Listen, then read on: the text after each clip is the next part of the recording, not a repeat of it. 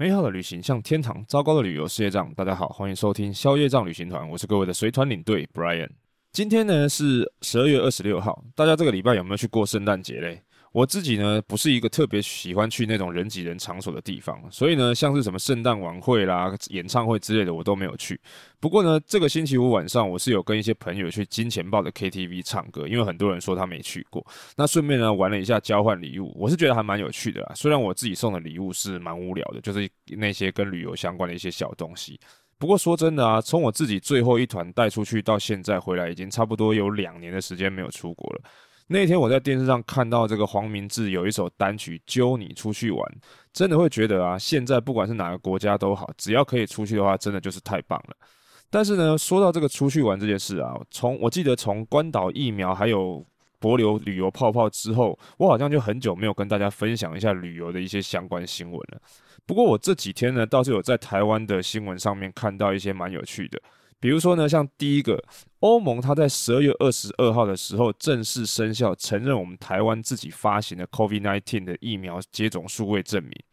这个意思就是说呢，大家在国门开放之后，如果你要去欧洲的话，只要申请台湾发行的疫苗护照就可以了，不需要带那个你去打疫苗之后会拿到的那一张小黄卡。但是有趣的地方在哪里呢？是因为台湾的数位疫苗护照根本就还没有上路。虽然我们的疫情指挥中心是说已经在上架的路上了，预计下个星期就会跟大家申请，然后说明它的细节。至于会不会真的像他讲的下个礼拜就如期实现，我们就拭目以待吧。那第二个新闻呢，就是英国跟台湾呢，它签署了一个二零二二年元旦开始实施的免试互换驾照优惠措施，也就是成为了第十四个免试换照的欧洲国家。那这个免试换照的意思，就是在居住台湾的英国人呢，只要准备好自己的英国驾照，还有一些必要的申请资料，不用特别去考试，就可以直接取得一张效期有六年的台湾驾照。那当然嘛，它既然叫做互惠，所以呢，住在英国的台湾人也是一样的。所以大家可能唯一要注意一下的，就是说这个免试换照是针对长期居住在台湾的英国人，或者是居住在英国的台湾人。不是针对一般游客。如果是一般要出国旅游的人，想要开车自驾，只要先去查询一下你要去的那个国家能不能适用台湾的国际驾照就可以了。然后你就去监理所去申请一份国际驾照就 OK 了。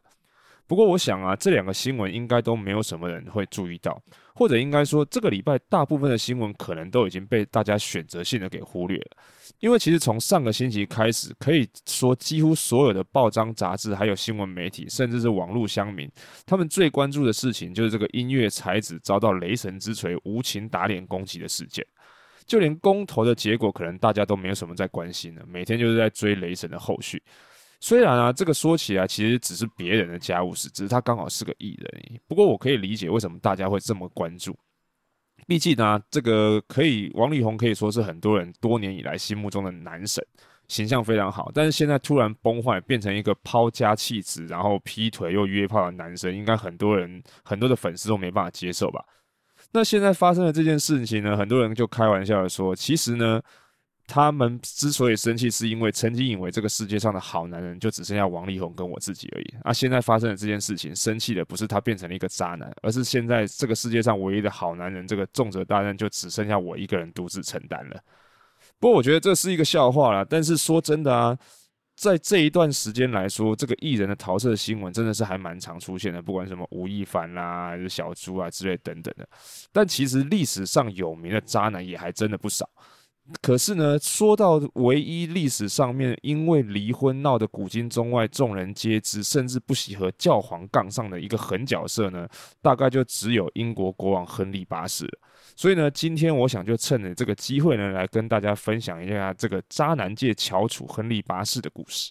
说到这个亨利八世国王啊，其实他来自于英国历史上面非常有名的一个时代，也就是都铎王朝。他的爸爸呢，就是都铎王朝的开创者英格兰国王的亨利七世，所以呢，他们家的环境算是很不错。不过呢，亨利呢，总共连他自己有七个兄弟姐妹，所以他上面还有个哥哥。事实上呢，下一任原本王位的继承人根本就不是亨利，而是他的哥哥，叫做亚瑟。那一开始，亨利是以成为一个教会领袖的方向来做培养的。那当然也有可能是因为这样，他没有继承王位的压力，所以亨利小时候就有很多的时间可以去做自己想要做的事情，去学一些自己有兴趣的东西。比如说像是他年轻时期的时候，听说他会非常多种的语言，像是什么拉丁文啊、法文啊、西班牙文啊，而且他还擅长骑马、射箭，又喜欢打猎，懂音乐，而且他还能作词作曲，非常的多才多艺，也是一个才子。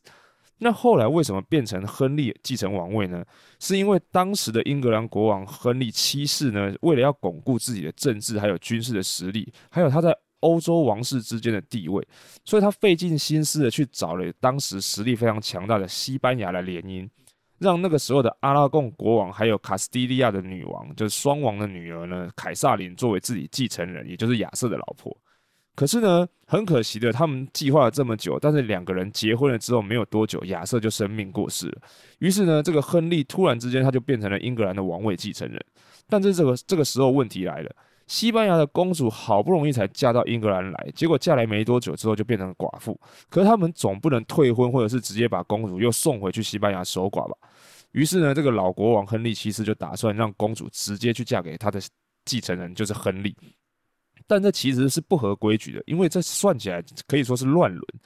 但是呢，因为凯萨琳公主一直强调自己在跟亚瑟结婚的时候都没有行过房，再加上呢，英国跟西班牙本身的国家势力还算强大，所以就在后来教皇的同意之下呢，就宣布亚瑟跟凯萨琳的婚姻是无效的。那后来呢，就这样，亨利不但继承了英格兰的王位，也还顺便继承了哥哥的老婆。所以在西元一五零九年的时候，亨利在西敏寺加冕成为英格兰国王。那凯撒琳呢，也就成为亨利八世的第一任老婆了。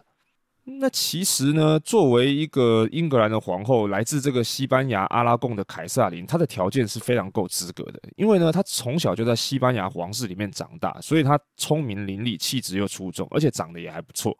皇室礼仪呢，跟应对进退对他来说都是家常便饭。虽然他比亨利大了大概五六岁，不过亨利其实一开始对这个凯撒琳还是非常喜欢的。所以呢，在结婚二十年左右的时间，这个凯撒琳也帮亨利还怀过了六次小孩，怀了六次孕。但很可惜的，除了一个女儿玛丽之外呢，其他的小孩都夭折了。虽然英格兰没有规定女儿是不能继承王位的，但是为了避免这继承权的争夺问题发生呢，能够有一个男性继承人还是很重要的。所以，也许是因为这个原因，也有可能是因为当时的亨利已经对这个年过四十的凯撒琳失去兴趣，所以亨利就开始动了这样想要离婚的念头。但是当时的法规呢，国王并不能因为王后生不出儿子就把他给。休掉，所以呢，他就想了很多的方式，再加上呢，王后本身也不可能答应，于是两个人的关系就越来越差，越来越差。结果在这个时候呢，就出现了亨利的第二个女人，叫做安妮·柏林。其实这个安妮·博林，她本来是凯撒琳王后身边的一个侍女，而她的姐姐呢，玛丽·博林，她本来就是亨利八世的情妇。在以前呢，天主教国家他们是不能够有跟中国一样纳妾的，所以他们顶多只能去找情妇，但是情妇是没有身份地位的。那大家如果有看过一部电影叫做《美人心机》，那英文片名呢，翻译是另一个柏林家的女孩，The Other Boleyn Girl。片中描写的其实就是这一段安妮·柏林的故事。那在电影里面演安妮的演员呢，就是娜塔莉·波曼；演姐姐玛丽的呢，是这个演黑寡妇的那一位史嘉蕾·乔韩森。两个其实都是大正妹啦。如果我是亨利八世的话，我也一定晕船的。不过，其实历史上的安妮呢，听说长得不是特别漂亮，反而漂亮的是她姐姐玛丽·柏林。不过呢，这个安妮从小就被送到法国的宫廷去生活，在那边学到了很多舞蹈啊、音乐啊、社交礼仪啊、交际手腕，还有法国的时尚打扮，所以她本来就是一个像是交际花一样的角色。那当她回到英国之后，就把包括亨利在内的很多贵族子弟都迷得晕头转向。那亨利呢，本来只是想要把安妮变成自己的情妇，但是他并没有打算要跟姐姐一样做一个没有身份地位的情妇。那刚好趁着国王跟皇后关系不好的时候呢，就想尽办法用手段给自己跟亨利要求一个名分。于是这个时候，亨利就更想要离婚了，所以他就跟罗马教廷诉请说他要离婚。但这个时候问题来了，首先我们刚才前面说过。国王不能因为皇后不能生小孩就要跟他离婚，再加上呢，亨利跟凯撒琳的婚姻本来就是教皇批准的，而且凯撒琳王后又是当时最强大的西班牙帝国，还兼神圣罗马帝国国王的亲戚，所以罗马教廷根本也不想要惹祸上身，所以他就否决了英国国王的要求。那这个时候呢，亨利八世就想了一大堆方法，想要说服教廷，不管是引用圣经的问题啊，说不自己不应该娶哥哥的老婆啊，所以就会生不出继承人之类的，还是去找人散布谣言说王后跟他的哥哥亚瑟结婚的时候，其实就已经同房过之类的这种烂招数，逼得凯撒琳王后不得不跟那个雷神一样出来一一打脸，去澄清自己的清白。就这样争争争执了，花了六年的时间，最后呢，教皇也否定了六次，但是最后亨利八世真的受不了了，所以只好放大绝招了。他命令自己的亲近大臣克伦威尔去组织国会成员，然后来进行所谓的宗教改革。那立法呢，去直接宣布脱离罗马教廷。那英国国会呢，最高领袖就直接是英国国王自己。所有的宗教事务呢，就由国王指派的大主教来代理。这也就是后来的英国国教，也叫做圣公宗或者是圣公会。到这边，英国国王基本上就已经是想干嘛就干嘛了。于是呢，就让他自己指派的大主教去宣布自己跟凯撒琳的婚姻无效，然后就顺利的把安妮变成自己的第二任老婆了。其实亨利八世之所以会想要娶安妮的原因呢，除了安妮本身当然比较年轻又风情万种之外，最主要的还是希望他能够帮自己带来一个男性的继承人。所以在亨利甩掉凯撒琳之后不久呢，安妮其实就怀孕了。但是很可惜的，安妮生下来的还是一个女孩。虽然后面她还有再怀孕过几次，可是都是流产。那结果呢，就跟大家听过的俗语一样：妻不如妾，妾不如偷，偷不如偷不着。所以亨利八世就开始对安妮也越来越厌烦了。当然，除了他生不出男孩之外呢，其实当时英格兰的人民也不喜欢安妮，认为她就是个小三上位的人。而欧洲其他国家呢，也不能认同这个王后，因为她离婚的方式呢也太过激进，直接跟罗马教廷脱离关系。于是，同样的情节又再度上演，亨利又再度看上了王后的另一个侍女，叫做珍西摩。那这个珍西摩呢，她本来其实是前一个王后凯撒琳的侍女，在前王后被赶走之后，就继续留下来服侍现在的这个王后安妮。结果又被国王看上，所以亨利就又打算要跟安妮离婚来娶珍西摩了。但是这一次比前一次简单多了，因为他除了不用面对罗马教廷的反对之外呢，这个安妮也没有像西班牙王室一样有一个这么强大的娘家，更何况他自己在皇宫当中的风评也不太好。所以呢，亨利八世就再一次让大主教去宣布这个婚姻无效，而且还给安妮安上了一个通奸叛国的罪名。所以这个跟国王纠缠了六七年才成功上位的女人，她只当了三年的王后就死在断头台上了。就这样，亨利八世的第三任老婆珍西摩就变成他新的王后了。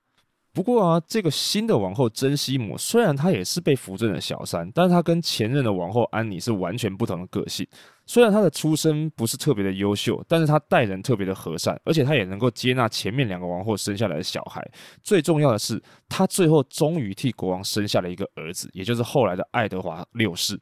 只可惜呢，生完小孩没多久之后，他就因病去世了。不过啊，也可能就是因为他真的有刚帮国王生下一个男性继承人的关系，亨利八世就曾经说过，珍西摩是他真正最爱的妻子，而且这个珍西摩也是亨利八世六任老婆里面唯一一个以王后的仪式举行葬礼下葬的老婆。那既然前一个老婆离开人间了，人家说国不可一日无君，那这个风流倜傥的国王当然也不能一直没有老婆。于是呢，他就叫他的大臣克伦威尔去德意志地区帮他找一个老婆。那为什么要指定德意志地区的原因呢？是因为当时的亨利八世，因为他想要拉拢这个神圣罗马帝国，而且之前离婚的事情又得罪了其他天主教的国家，所以呢，这个同样是新教的德意志地区，自然就成为他最好的目标了。于是呢，克伦威尔就很辛苦的，好不容易才找到了一位来自克里维斯的安妮。不过呢，克隆威尔他自己也是因透过别人来介绍的，所以他本身就没有看过这个公主的本人，只有一张这个女生安妮的自画像。那亨利八世看到这个克伦威尔拿给他的画像之后呢，就觉得这个公主也是年轻貌美，非常的漂亮，所以他就答应了这门婚事。结果万万没想到，不是只有我们现在女生才会用手机软体或者是 Photoshop 来修图，那个帮公主画画像的画家可能也收了公主的红包，手动的帮她加上了这个好几层的美化滤镜。等到亨利八世真的看到这个安妮公主的时候，差点没昏倒，根本就是图片与事实不符，就像那个你们买的泡面一样。所以呢。到了这个时候，亨利八世也没办法回头了，只好跟他结婚了。但是呢，等到他结婚了半年之后，他就跟这个公主要协议离婚。不过倒也不完全是因为这个女生长相的关系，主要也是因为后来知道这个安妮的家族呢，跟神圣罗马帝国的皇帝处的其实不太好，所以他于公于私都没有继续这场婚姻的理由。而且呢，这个安妮跟上一个安妮不太一样，她很识相，而且对这离婚的这件事情呢，可能是因为也结得不久，所以她也没什么意见。所以，当这个英国教会宣布他们俩的婚姻无效之后啊，亨利八世还认她当自己的干姐妹，而且还送她一块领地，让她不愁吃穿，安养天年。所以我们说啊，果然懂得离远离渣男的女人可以活得比较久一点。这个第二个安妮呢，是亨利他六个老婆里面活得最长久的一个。不过，这个长得不太好看的安妮没事，但是介绍她的人可就倒大霉了。身为改革派的克伦威尔呢，给国王介绍对象的时候搞了一个大包，出了一个大乌龙。那王宫里面他的政敌守旧派的人呢，就趁这个机会介绍了之前第二个皇后安妮·博林的堂妹凯撒琳·霍华德给国王。那这一个凯撒琳呢，吸引男人的能力比她的堂姐还要更优秀，而且呢，一样是年轻貌美，所以国王很快就被她迷倒了，想要跟她结婚。结果没想到，反而这个。时候，克伦威尔怕这个守旧派介绍的女人如果变成皇后之后，自己就会失去地位，所以迟迟就不肯帮国王去办婚礼。结果最后，亨利一气之下，可能是因为新仇旧恨的关系，就把克伦威尔给赶头了。